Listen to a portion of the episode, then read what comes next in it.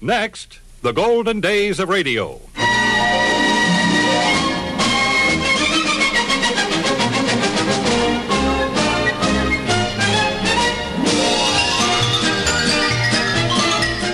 This is Frank Brzee welcoming you to the golden days of radio. Great moments from radio programs of the past with the world's most famous personalities. Those memorable moments when everyone listened to enjoy the make believe world of radio. On this program, we are featuring Captain Buzz Corey in one of the exciting adventures from the wide, vast reaches of space, Space Patrol.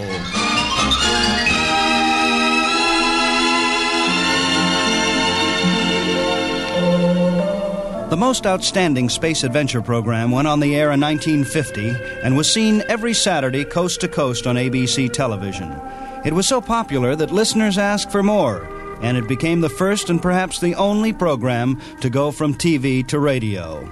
And for more than five years, listeners everywhere enjoyed. Space Patrol! High adventure in the wild, vast reaches of space. Missions of daring in the name of interplanetary justice. Travel into the future with Buzz Corey, Commander in Chief of the Space Patrol. And now, today's Space Patrol adventure The Mystery of the Masked Martians. At regular intervals, giant towers rise up from the Martian desert, ready to relay power along the equator to a city far beyond the horizon. Around an uncompleted tower is a cluster of temporary buildings and stacks of supplies. In the office of Ed Hicks, Superintendent of Construction, Buzz and Happy look on as Hicks points to a map in this section of Mars. We got all these towers up without a bit of trouble, Buzz.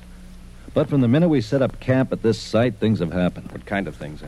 huh? Well, I suppose you could sum it up as sabotage. Supplies disappeared, and food mostly. Mess hall burned down three nights ago. We've had accidents. Accidents? Anyone hurt? Uh, not seriously, but it slowed down our work considerably. Men have reached a point where they, well, they don't trust each other. Uh oh. On a job like this, that's bad. Yeah, you're right, Cadet. Still, there's nothing tangible to go on outside of these accidents. And they might be due to the men's nervousness. Yeah, nothing tangible. Except that one of my men is missing. Oh? One of the foremen, Turk Fowler, new man, he wasn't well liked. Could your men have ganged up on him? In their present state of mind, possibly. Well, one of our scout tanks is missing, too. Then this man Fowler may have run off. Yeah. But anyone with any sense would have headed west toward the nearest settlement. Tracks leading from the camp indicate that the scout tank headed east. East? There's nothing in that direction for hundreds of miles, except for a wooded section about 30 miles away. Yeah, I know. As far as you know, then, there have been no strangers lurking around the camp. No. No strangers at all, except for the girl. What girl? I don't know her name. She drove into camp yesterday in a surface car. Wanted to buy some food.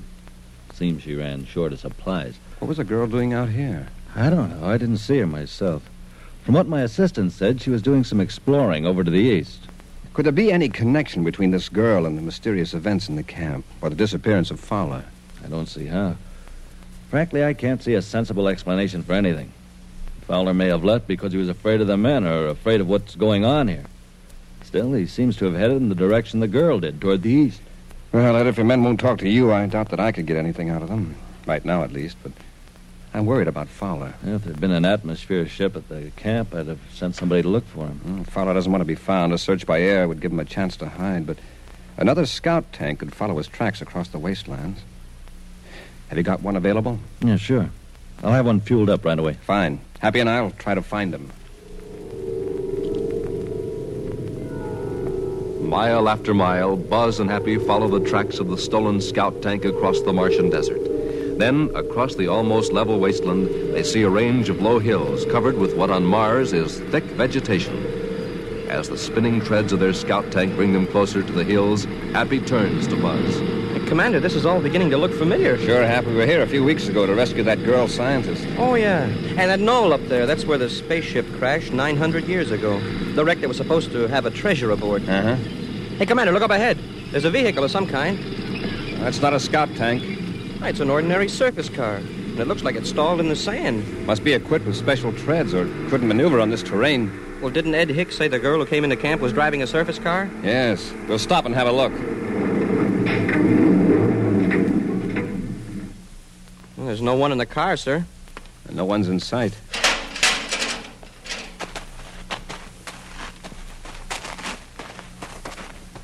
The tracks of that scout tank continue right past the car. And on toward those wooded hills. Look at these footprints. They lead from the surface car to the tank tracks. Oh, then the girl got out of this car and into the tank. And she must have gone willingly. There's no sign of a struggle. Let's take a look in the car.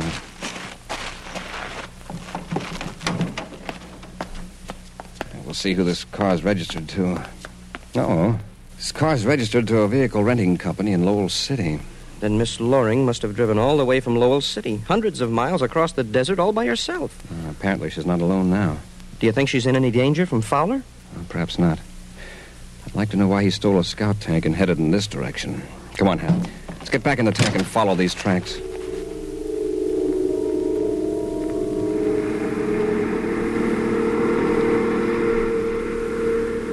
There's the tank, sir, right at the edge of the woods. Uh-huh, and over at the left is the wrecked spaceship. The Black Star. I don't see anybody up on the knoll.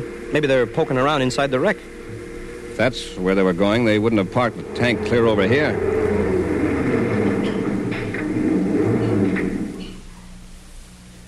They're probably exploring the woods, Hap. Since Fowler may not be too delighted to see us, have your ray gun ready. Cautiously, Buzz and Happy worked their way deep into the woods, following a trail marked by broken twigs and an occasional footprint. They seem to have a definite idea of where they're going. Yes, sir. But who's doing the leading? Miss Loring or Fowler? The girl, probably. Fowler may be holding a gun on her. And when we last saw her a few weeks ago, she was convinced that the people that crashed in that ship were space pirates and had hidden stolen jewels somewhere in this area. Not only the jewels, but everything else. The wreck was completely stripped. Well, the last survivor of that wreck must have passed away eight centuries ago. Hey, maybe he left a map, and Miss Loring found it. There was one mystery about that wreck that Miss Loring couldn't explain. When the pirates crashed, they spacophoned for help. According to the ancient records, there were 20 men and women aboard the Black Star. 18 survived the crash, Yes, sir. And help never arrived. Those graves up on the hill near the wreck prove that. and that's the mystery. Remember, there are 20 graves. Who buried the last survivor? Hey, that is a mystery. Of course, the simplest explanation is the records are wrong, that there were 21 people aboard. Well, Miss Loring may have all the facts now, Commander. It'll make quite a story. Those pirates landing with a ship full of stolen museum relics from Earth. And there could have been a battle between those who wanted to stay and those who Now, wanted wait, to go. Hap. Hold it. I thought I heard something up ahead. There's a movement in that brush. Whoever it is doesn't want to be seen. Careful, Hap. Smoke and rockets, what was that? Something struck that tree right behind us. Commander, it's an arrow. Listen. Whoever shot it is running away. Well, why would Fowler be using a primitive weapon like a bow and arrow? It's a girl. Vanna Loring, she's in trouble. Come on, Hap.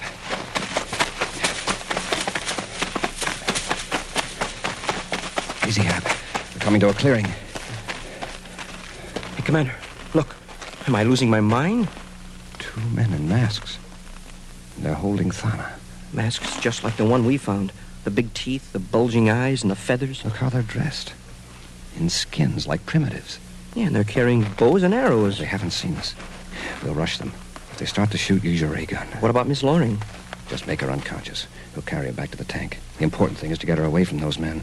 We'll split up, Hap. You go that way. Yes, sir. Hey! Happy. Happy hurt? No, sir. I didn't see this hole. It was covered up with branches and leaves. Hey, give me a hand. I'll pull you out. Yes, sir. I can't quite reach it. Uh, I'll lie down on the edge of the pit. There. That's fine, sir. N- now I can. Commander, look out. What's the matter? Look behind you. There's a man in a mask, and he's got a spear at your back. We'll return to Space Patrol in just a moment. Hello, this is Ephraim Zimbalist Jr. with a word about your name and rank. What's in a name? If yours is Alfred, it means good counselor. Though your name may not mean showbiz fame, as with Alfred Hitchcock, Alfred Lunt, or Al Jolson, your rank of sergeant means that you're capable of training large groups of troops and getting them into a combat ready condition if necessary. You lead, and the troops will follow. What's in a name? Plenty.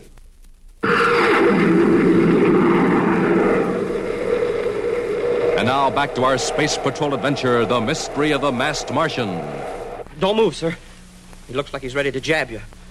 If you've got your ray gun, give him a blast. It flew out of my hand when I fell. If I can get mine out of my holster without making him suspicious. Commander, did he hurt you? Not much, just a warning. He evidently knew I was reaching for a weapon. Oh, He's taking your gun. For a savage, this one's smart. He doesn't know how to use my ray gun. He's making sure I won't use it. He's moving it out of reach with his foot. Help him. Get that man out of pit. Commander, he, he talks English. Yes. He must know everything we've said. Hurry. All right. Take it easy. Give me your hand, Happy. Yes, sir. Up you go. There. You stay right there. Do not move, or I will use my spear. We won't move. Who are you? I am Borg. Captain Borg. Stay where you are. I will kick your weapons into the pit. I don't get this, sir. These people wear those masks and use bow and arrows and spears, and, and yet they can speak English. And this one calls himself Captain. Could have finished us both with that spear, but he didn't. I could rush him now, sir. That wouldn't help Thana Loring, even if we overpowered him. There go our guns into the pit. Go. That way. Across the clearing. All right, Borg. Uh, Captain Borg, but where are you taking us? To the village of my people. You shot an arrow at us a while ago. Your men are holding a girl. She's a friend of ours. Now you're threatening us with your spear. Why? We haven't harmed you. That is a lie. The other man drew his weapon. It made big sound, and two of my men fell to the ground. The other man. That must be Fowler. Borg, listen. Those men that fell, there were no wounds on them, were there? No, but they do not move. They're merely asleep. They'll wake up and be all right again. Let us take the girl and the other man, and we'll go away. No. You are not of the great ones. You do not wear masks. Therefore, you are evil. Great ones. Who are the great ones? We will not talk here. Go. I will follow you with my spear at your backs. We better humor him, Happy. I think Captain Borg will listen to reason eventually. With the masked Martian walking behind them with Ray's spear, Buzz and Happy make their way through the woods. At last, they come to a clearing containing a few rude huts. In the face of a cliff are the openings of several caves. As Buzz and Happy are marched through the tiny village, they're aware of faces peering at them through the doorways of the huts. Captain Borg prods them toward a cave guarded by a huge man, also wearing one of the strange masks and holding a spear. The guard stands as though he were made of stone, except for a stiff salute to Borg with his long spear. Get in the cave. I will come for you when my crew has decided your fate. Do not attempt to escape. All right, Captain Borg, but there are a couple of facts you ought to know. Get in the cave. Okay, take it easy. Come on, Happy. Yes, sir.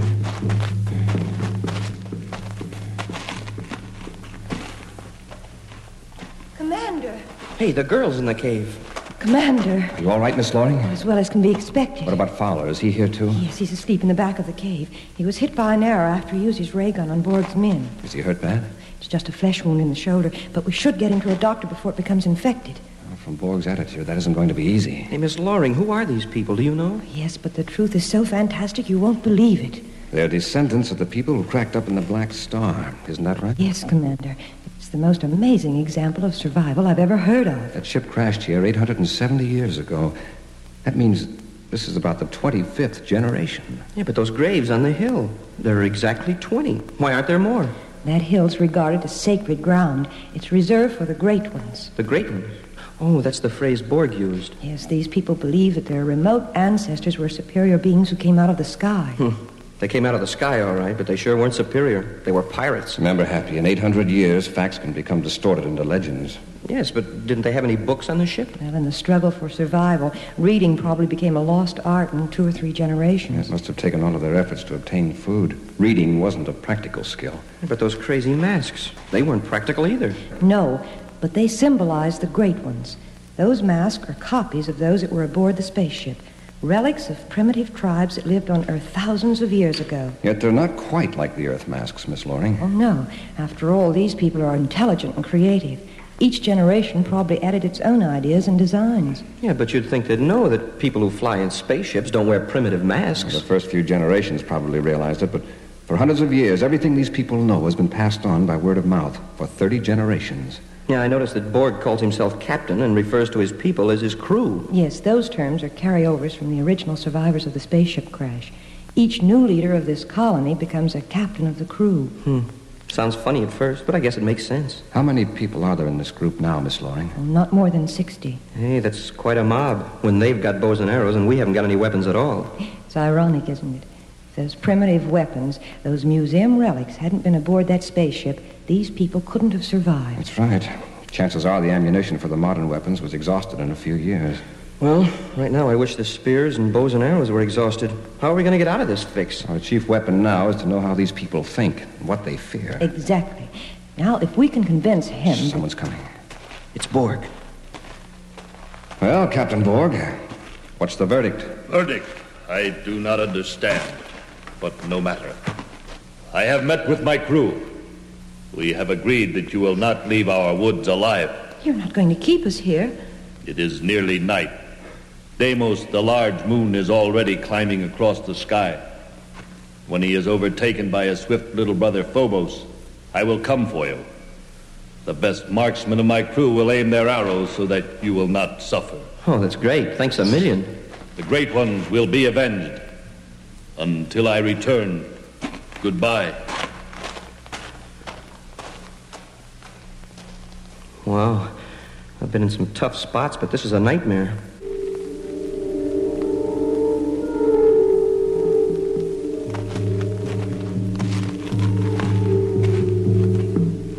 How's that shoulder, Fowler? It's pretty sore. Otherwise, I feel okay. All right, now listen. The worst I know about you right now is that you stole a scout tank from the construction I camp. can explain that. I had to get away. The men were blaming me for that sabotage, but I didn't have a. Uh, never thing mind to- that. If you're going to get out of here, we've got to act now. With that bad shoulder, you aren't going to be much help in a fight, so Happy and I'll jump the guard outside the cave. You two be ready to run when Happy and I tackle him. Don't worry. He's standing out there, holding his spear. Let's go. You never knew what hit him. Come on. Fowler, Fowler, let's get out of here.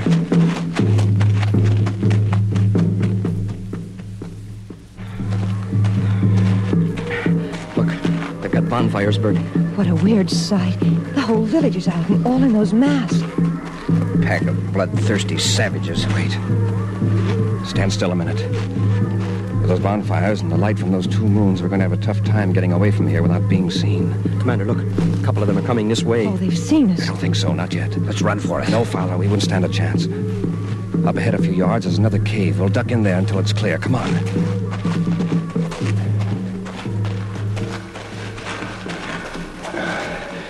We made it. We aren't any better off now than we were before. Yeah? We haven't got a guard standing over us, and Borg's crew doesn't know we've escaped yet. Just let the commander handle it, Fowler. Fowler, turn off that light. Now, Ah, take it easy, Commander. My back's to the cave opening. It won't show from outside. One flash of that atomo light, and we'd have the whole village in here on our necks. Hey, look back there in the cave. Looks like a museum. Fowler, shield that light with your hand. Happy, you and Fowler stand close behind Fowler to block any stray beams. Yes, sir. Wow, look at all this stuff masks, bows and arrows, spacesuits, and tools. And drums. Primitive drums. This one is African. And this is. This is a Southeastern Asia. Borneo, perhaps. Never mind the drums. Look at that. Wow, a whole chest full of gems. Diamonds, rubies, emeralds. What, what this hall is worth at least a million credits. Commander, this cave is, is a sort of a shrine to these people. Here are the relics from their ancestors' ship, preserved for centuries. Interesting, isn't it? Spacesuits of the 22nd century next to prehistoric weapons. It's all the same to these people. Fowler, leave those jewels alone. Now let's take what we can. What good are they to these savages? Put them back. We aren't going to steal their treasures. Commander, are you nuts? This was pirate loot to begin with. Did their ancestors steal it? We haven't got time to argue about ethics and honesty. Do you want to walk out of this cave or do I carry you out? Well, okay. We could all be rich. I'm more interested in getting away from here alive. Commander, shall I see if it's all clear outside the cave? Now, wait, Happy. These masks. If we each put on a mask, we might be able to work our way around the edge of the village without being challenged. Yeah, you are nuts. What about our clothes? The chance we'll have to take. Unless someone gets very close, our clothing will merge with the darkness. Well, it's worth a try. Sure, even if they know we've escaped, they'd never suspect us of wearing these masks. Come on, pick a mask and let's get out of here.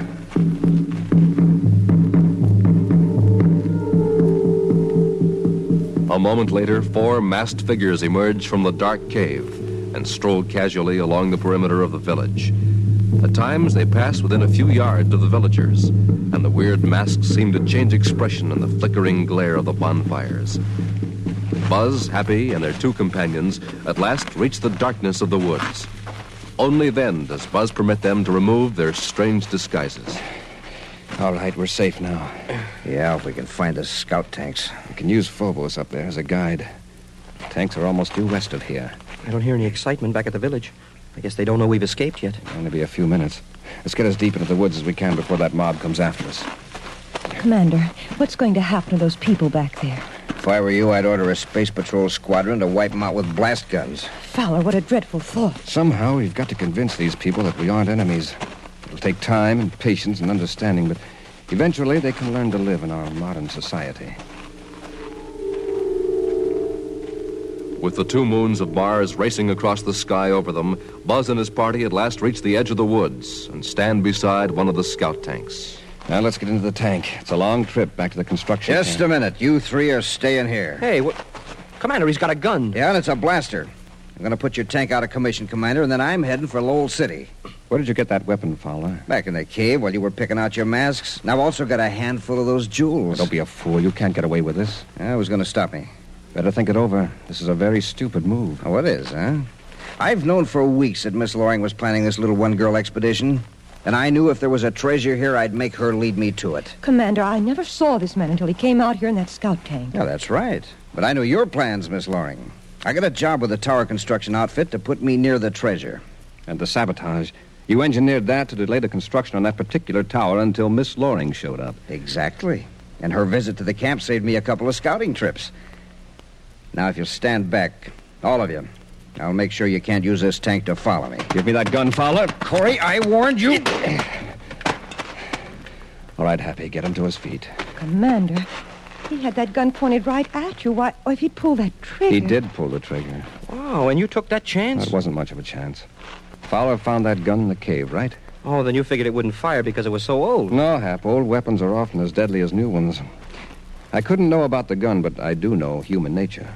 But, sir, what's human nature got to do with the gun not firing? Human beings don't use spears and bows and arrows if there's a more powerful weapon available. I could be almost certain that gun had fired its last shot centuries ago. Okay, Hap, let's get Fowler into the tank. We've got a long trip ahead of us.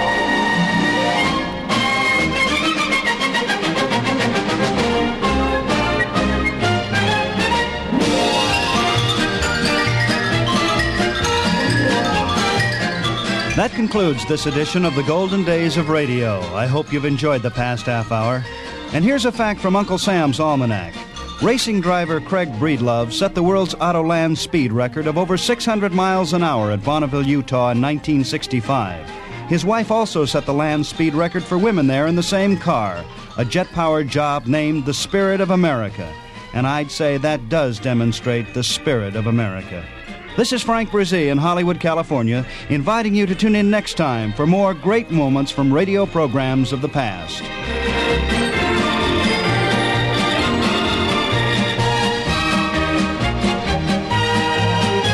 This is the United States Armed Forces Radio Service.